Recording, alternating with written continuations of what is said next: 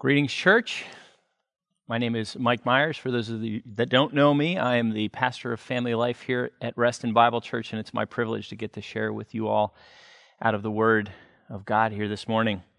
I want to start off, however, by reading a quote to you that's not from the Bible. I'll tell you where it's from in just a second and how it connects to what I want to say this morning.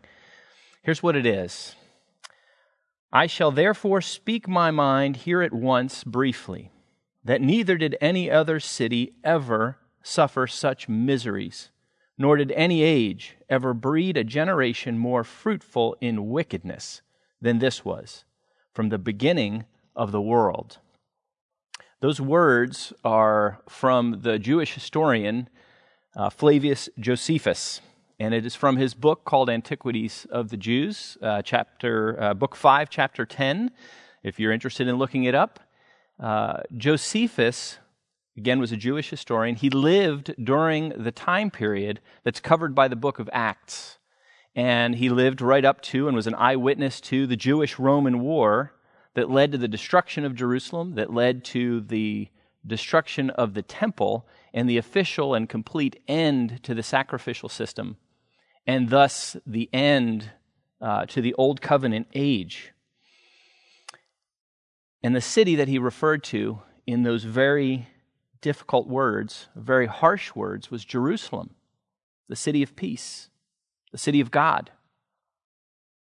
You see, Jerusalem leading up to and during the seven years uh, of that war that would lead to her destruction had been divided into factions. And those factions visited the most grievous inhumanity on each other and on the innocent citizens caught between them.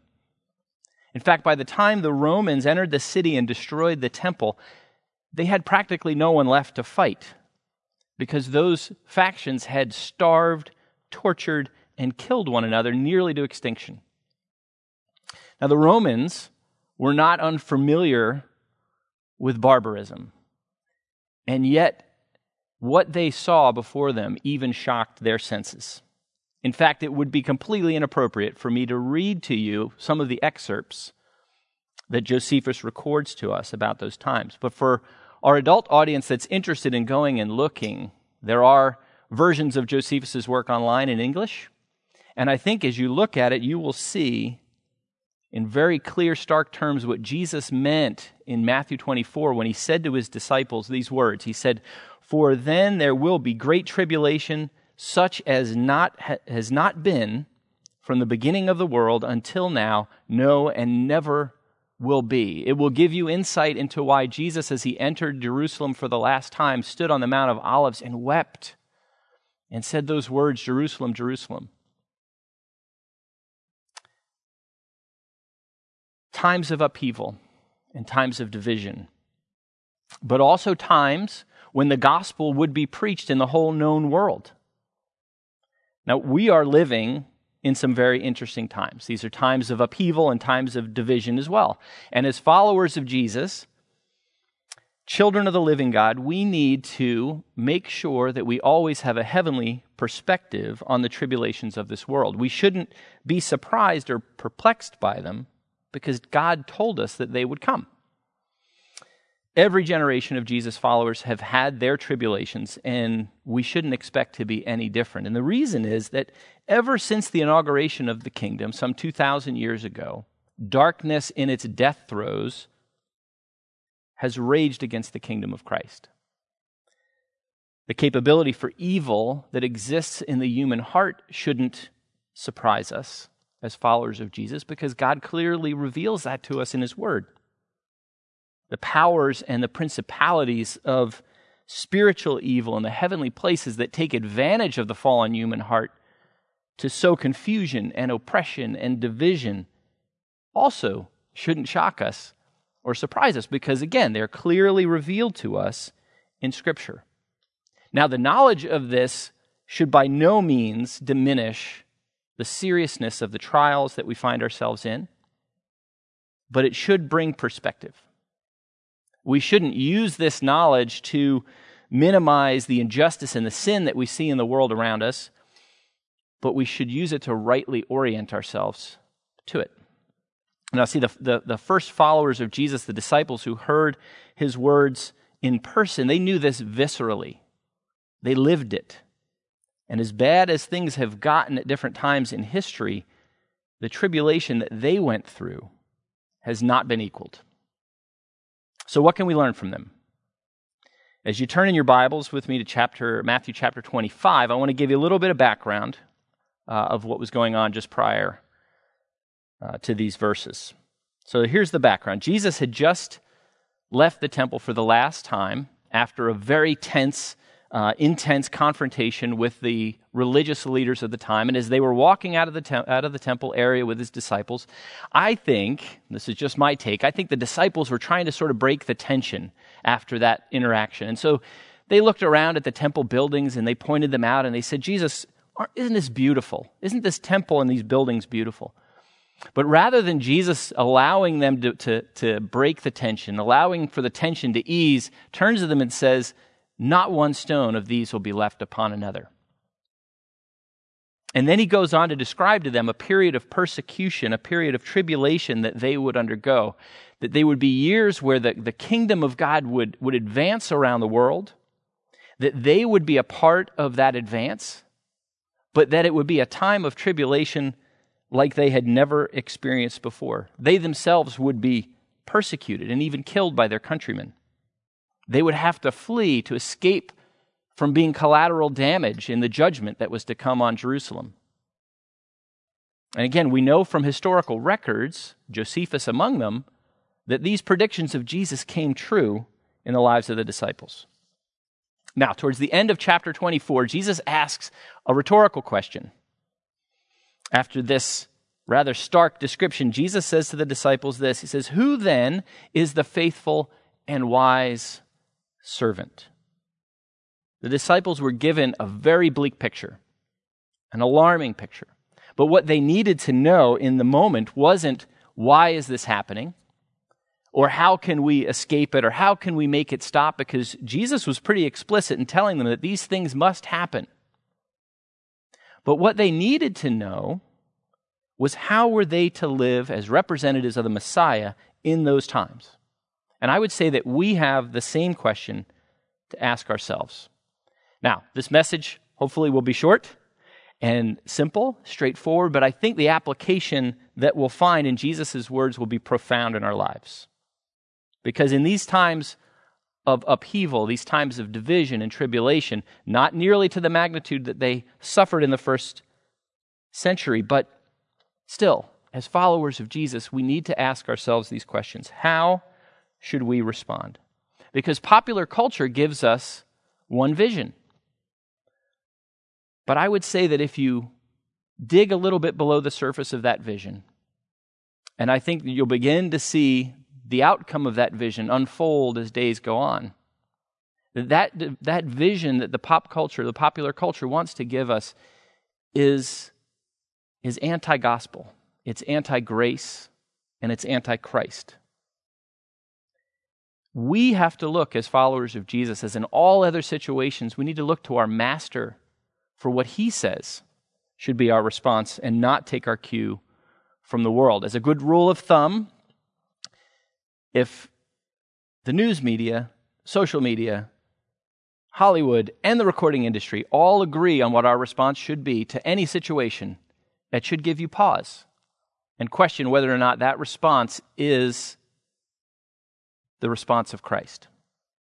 And Pastor Minner once told me that you should always look for where a movement came from before you throw your lot in with it.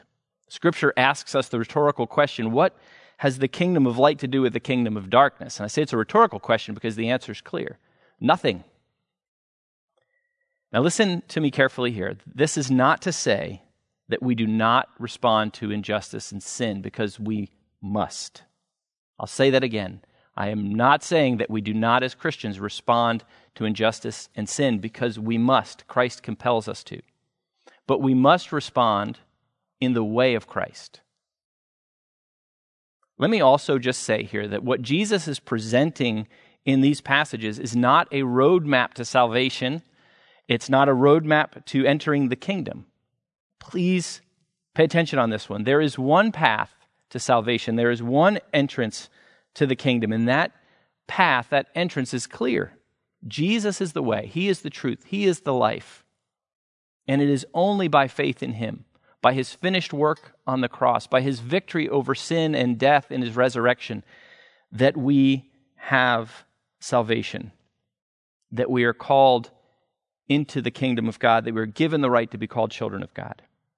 But what he is sharing here is how his followers, once saved and empowered by his grace and freely forgiven, live in the midst of tribulation as a faithful and wise servant of the king. It's interesting because if you look at the New Testament, eh, this is a book that came out of, was written in the midst of some of the most tumultuous years in the history of the world. And it really is a handbook for Christians on how the faithful and wise servant is to live in the midst of upheaval, in the midst of injustice, in the midst of sin and persecution. So let's jump in. Uh, Jesus, in very typical Jesus fashion, after he asks the rhetorical question, doesn't just answer it with three simple points. Instead, he tells three stories. And the first of the stories that he tells is about 10 young ladies who went out in the night to wait for the groom to arrive at a wedding. Now, in this story, there were five foolish young ladies and five wise young ladies. The foolish young ladies took their lamp with enough oil in the lamp. Um, the wise, but no, no backup, and the wise young ladies took oil, their lamp, and some backup oil. And in the story, as you, you can go in and read, uh, that Jesus was telling the, the, the groom delays. And because the groom delays, the oil runs out, and the foolish young ladies need to go back to town. Once the groom arrives on the scene, they need to go back to town to find oil and purchase new oil.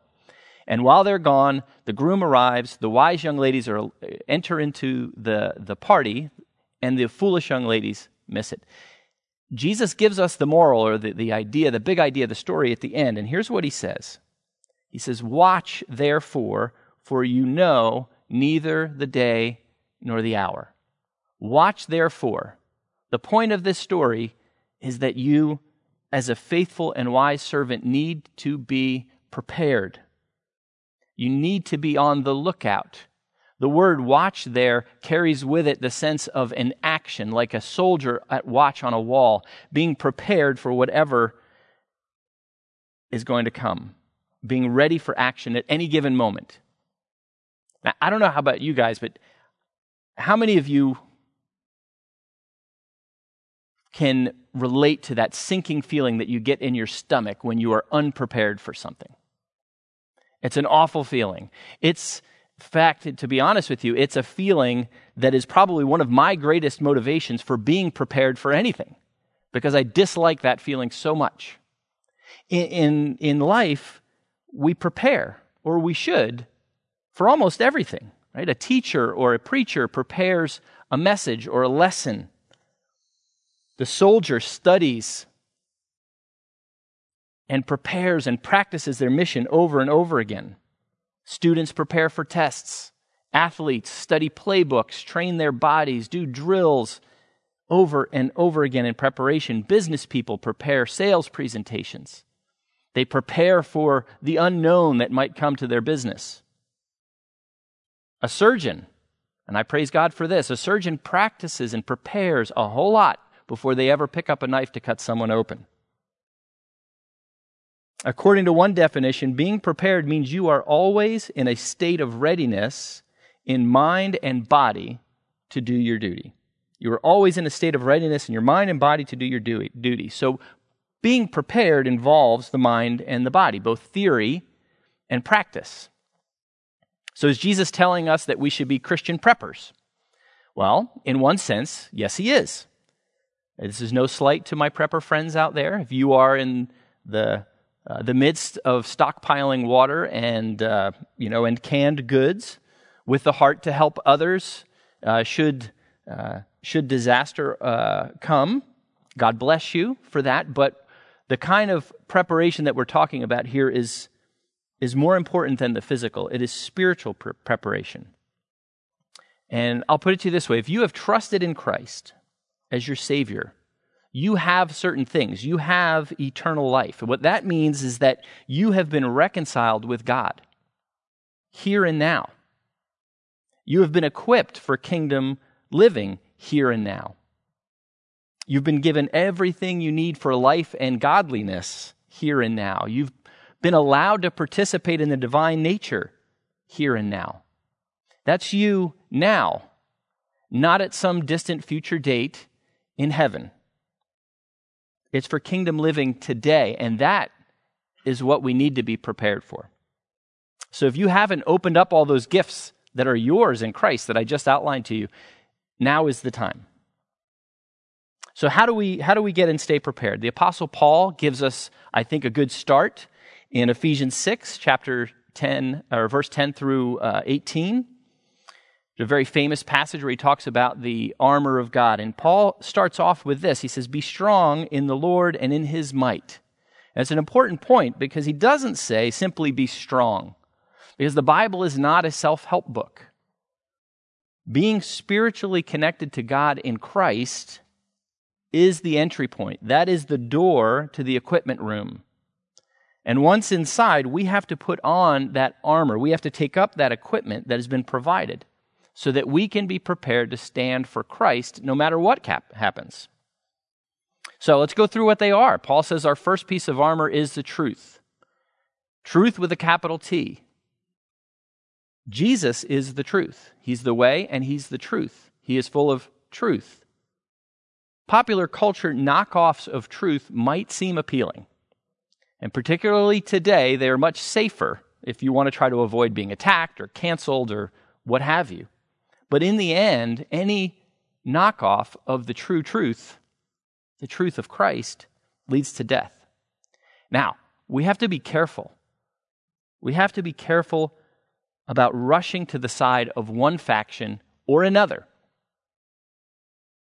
You remember those factions in Jerusalem? that They couldn't agree on anything except for two things that it was important to kill one another and that if you weren't part of either one of their factions and you wanted to leave, that you should also die. That's how they felt. And we're seeing much of the same thing begin, begin to unfold today around us. So be careful about running to one faction or another. You want to choose the way of Christ, the truth, with a capital T. Then Paul says righteousness. And when he says righteousness, he means God's righteousness, the righteousness of Christ, not hashtag righteousness or hashtag self righteousness, is a better way to put it. Paul was talking about being clothed in the righteousness of Christ and how that should lead us to do the right things for the right reasons in any circumstance. Remember what I said earlier. It is not that we shouldn't respond to injustice or sin because we must because the love of Christ compels us to do so, but we have to respond in the way and righteousness of Jesus himself. And Paul goes on to talk about the gospel of peace. The gospel of peace. We need to understand as Christians that the weapon of war for us, the only one, is love. And that reconciliation, true reconciliation, is only possible in the gospel.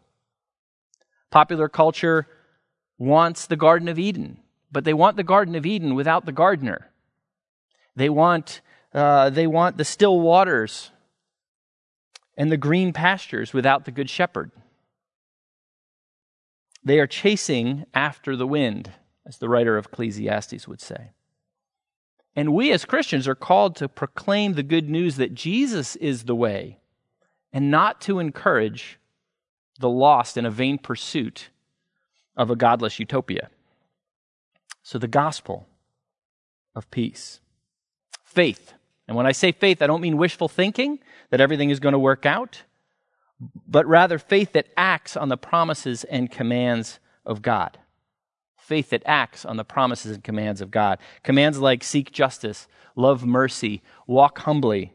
Commands like love your neighbor, whether your neighbor is like you or not, whether your neighbor likes you or not. Then Paul says that we have to be trained in the Word of God, our sword. So rather than downloading into our brains ad infinitum the news or the social media, day after day. As followers of Jesus, it is critical that we download and stock up on the living and active Word of God so that we can answer our friends and our neighbors not with our clever political arguments, but with the Word of God. And then finally, we need to be prepared in prayerful communion with the indwelling Spirit of God. Going back to the story that Jesus told, he uses oil in his story for a reason. Throughout Scripture, oil represents the presence and the power of God. Jesus says that apart from him or apart from the Spirit of Christ, we can do nothing. And if we look at Jesus' example, for 40 days he fasted in the desert. He fasted and he prayed in order to prepare for his earthly ministry. We see that he retreated for a night and prayed before he chose his inner circle of followers. God's word proclaims this to us when God says, If my people who are called by my name, that's you and I, if they will humble themselves and repent, I will turn to them, I will forgive them, and I will heal their land. We need to be prepared in prayer and in communion with the Holy Spirit. Peter understood the lesson that, that the Lord had taught him that day. In 1 Peter 3:15, Peter says, "But in your hearts honor Christ the Lord as holy, always being prepared to make a defense to anyone who asks you for a reason for the hope that is in you, yet do it with gentleness and respect. Two things that are missing from the popular culture vision of a response to upheaval. Paul, Paul understood the lesson. He said in 2 Timothy 4 2 to Timothy, he said, Preach the word, be ready or prepared, be ready in season and out of season. Reprove, rebuke, and exhort with complete patience. Patience. Something also missing. King David understood this lesson. Psalm 119:11, he said, "I have stored up your word in my heart. I have prepared my heart by downloading your word into my heart that I might not sin against you." See, God has given you and I, Christian, everything we need to be prepared. It is his unmerited gift to us. But we need to pick up the tools and use them. And we can't wait for calamity to strike to begin preparing for it. So we prepare in the Word, we prepare in prayer, in the Spirit, and in practice as we obey Christ in our day to day in community with other believers. But Jesus didn't stop with just being prepared. The, the faithful and wise servant should be prepared, but there's more. The next story he tells is one about a man who leaves his resources with three of his servants. And if you're not familiar with the story, two of his servants, two of his servants invest what he left with them for a return, and one of his servants buried it in the ground. And then, when his boss returned, he tries to blame his inaction on the boss by questioning his character to his face. Not a particularly wise move, as we see in the story. And just incidentally, it is from this story that we get that phrase that I, I, I hope and I pray that every Christian longs to hear, which is, Well done, my good and faithful servant. See, the faithful and wise servant is productive with the master's resources. They are productive with what the Lord has entrusted to them because they're all in with the kingdom purpose. And they're all in with the kingdom purpose because they recognize that they themselves have been rescued from eternal death and given eternal life as a free gift, that they've been taken out of the kingdom of darkness and placed in the kingdom of God's Son. And they share that kingdom vision and that zeal that God has, that desire that God has that none should perish without Christ.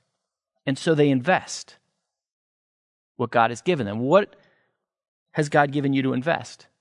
And how often do we waste so much time debating how many talents I have compared to how many talents someone else has, or wishing I had talents that I don't have, or investing my talents purely for my own comfort and my own satisfaction? The story of the talents, every time I read it, brings to mind two young men that I had the privilege of knowing here at Reston Bible Church two young men who are now with the Lord. Uh, their names are Joseph and Daniel, and I don't think they knew each other, but Joseph and Daniel went to be with the Lord at a very young age. Um, the reason that they come to mind for me isn't that they died young, which they did. It's also not that they founded some great evangelistic movement or preached the gospel to millions, because they didn't. The reason they come to mind is that they invested their talents while there was still time to invest. These two young men were both kind, gentle, and yet outspoken representatives of the Prince of Peace. They invested their talents up close and personal in the lives of others unapologetically for the cause of the king. They didn't know the day or the hour.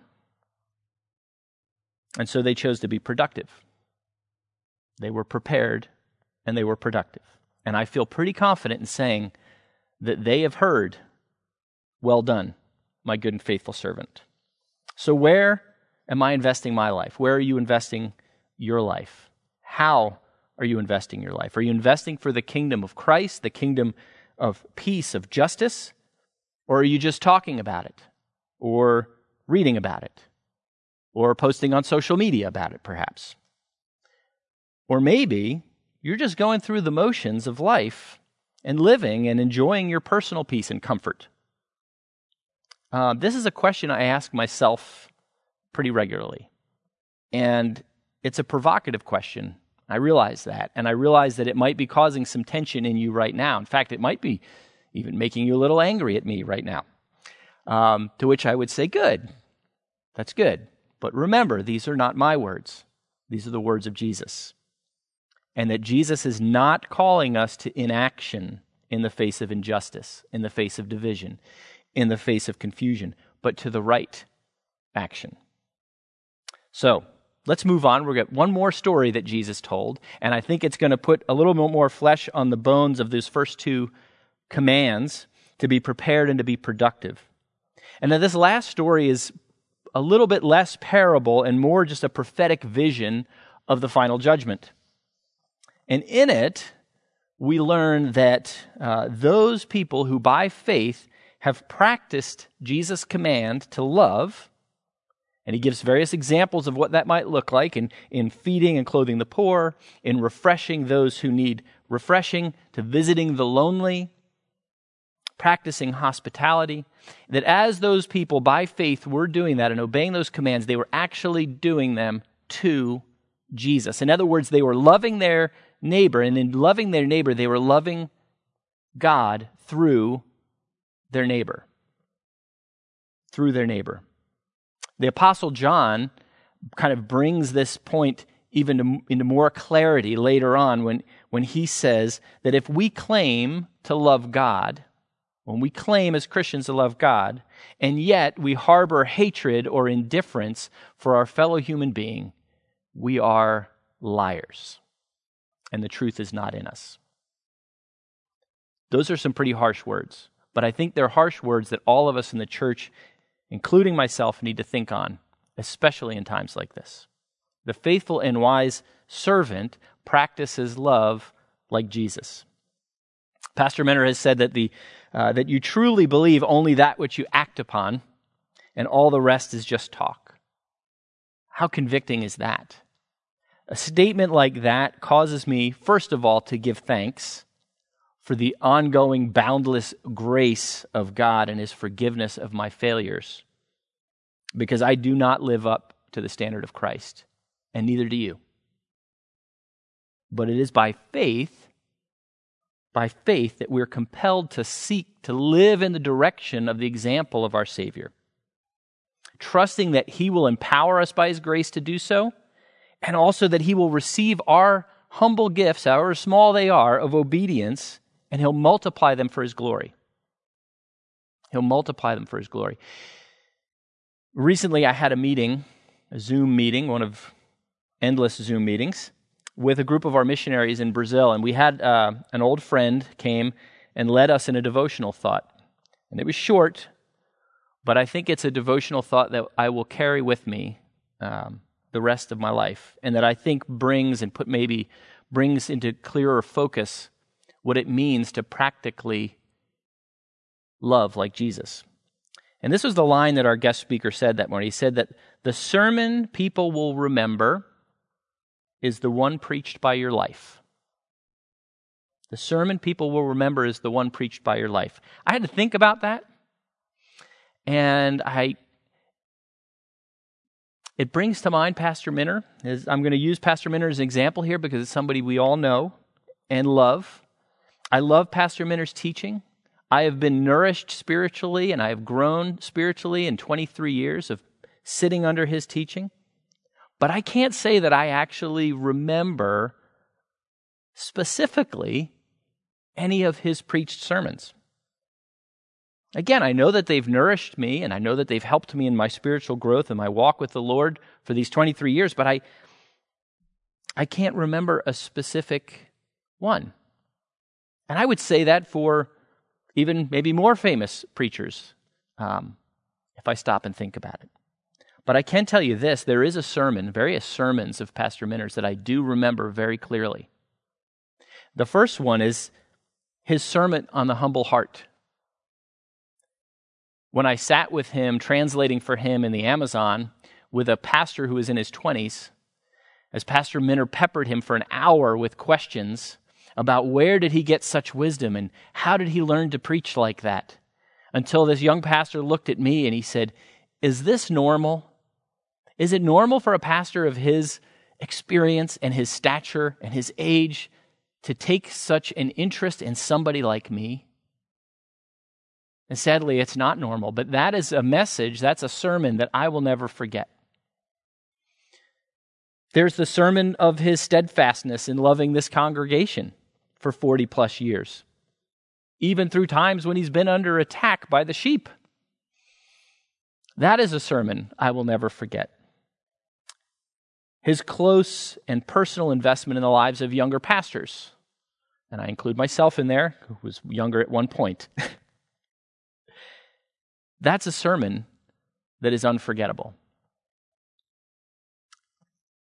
I use Pastor Minner again as an example because it's somebody that we all know, but I know right now where you're sitting, you can think of someone who has preached a sermon with their life that has impacted you and one that you will never forget. So, what is the sermon that you're preaching? Because you're preaching one, whether you like it or not. What is that sermon? As we bring things to a close, I want to kind of go back to where we started. How should the faithful and wise servant of Christ live in difficult times? Popular culture says that we should respond with hashtags, with symbolic gestures, with finger pointing, with violence sometimes, with thought conformity rather than conversation. Popular culture likes to deal with groups, Groups either to be hated, groups to be protected. It's impersonal. It stands far off. I can do those kinds of things without getting my hands dirty. I can look and sound virtuous and yet never really do anything. But Jesus does not give us that option. You cannot love at a distance. Think about it. Jesus came to us, He lived with us, He ate with us. He celebrated and mourned with us. He healed us. He died for us. He rose again for us. And it's that Jesus that asks us the question who then is the faithful and wise servant? They are prepared for action, they are productive in the kingdom. They are practicing love up close and personal. And my hope and my prayer for us as a church is that our Master, Jesus, would find us doing these things when he returns. Now, I'm going to ask you to do something interesting here that I wouldn't ask you to do on a Sunday morning, but because we have the, uh, the benefit of being able to hit a pause button, I want you to find a piece of paper. And if you don't have one with you handy right there, you can always hit pause and go find one. Once you have that piece of paper, you can fold it in half so that it can fit in your Bible. Then, what I want you to do is across the top of that paper, I want you to write, The faithful and wise servant is, dot, dot, dot. And then these three words, or these three phrases, leaving some space in between for notes prepared, productive, and practicing love. Leave a little bit of space for each. I'm going to start us off, but I want you to continue this. I want you to continue thinking on this, searching the scriptures on this with your family, with your friends, with your shepherd group. If you are alone and it's just you and the Lord, that's okay. But I want you to keep digging. I want you to fill in the blanks. Prepared. We're prepared in the Word, we're prepared in prayer, in the Spirit, and in community. How specifically? Search it out. Look for examples in the Word and fill in those blanks. We're productive. What resources have I been given and how am I investing them? Ask yourself the question. Practicing love. You could start with the one another's. The one another's are really just putting meat on the bones of the command to love. Jesus said, Love one another as I have loved you. And the one another's of the New Testament give us concrete examples of how to do that. Start there. How can I practice these with actual people, one on one, up close and personal? What am I doing to promote peace through the gospel? Answer the question. Popular culture has a very short attention span. They will move on from whatever trial, tribulation, upheaval, division, confusion that we happen to be in at the moment. But as Christians, we don't have that option. We need to be engaged for the long haul. And my prayer for us as a church is that we would take our cue from the king and not the culture. And that we would live and love as faithful and wise servants. So, as we get ready to pray, may the peace of Christ, may the power of His Spirit, and may the joy of Almighty God be with all of us as we walk in this world, prepared, productive, and practicing the love of Christ. Amen? Let's pray. Father in heaven, we do give you thanks for your word. God, in the midst of tribulation, we look to you. We look to you for guidance, for wisdom. God, we want to act as the wise and faithful servant, faithful to your word, wise in our decisions. Help us, Father, as your people, to continue the ministry of reconciliation, the ministry of peace that was given us by Christ. Father, in all things, may we glorify you. May we bring you honor and praise in the matchless name of our Lord and our Savior Jesus Christ. Amen.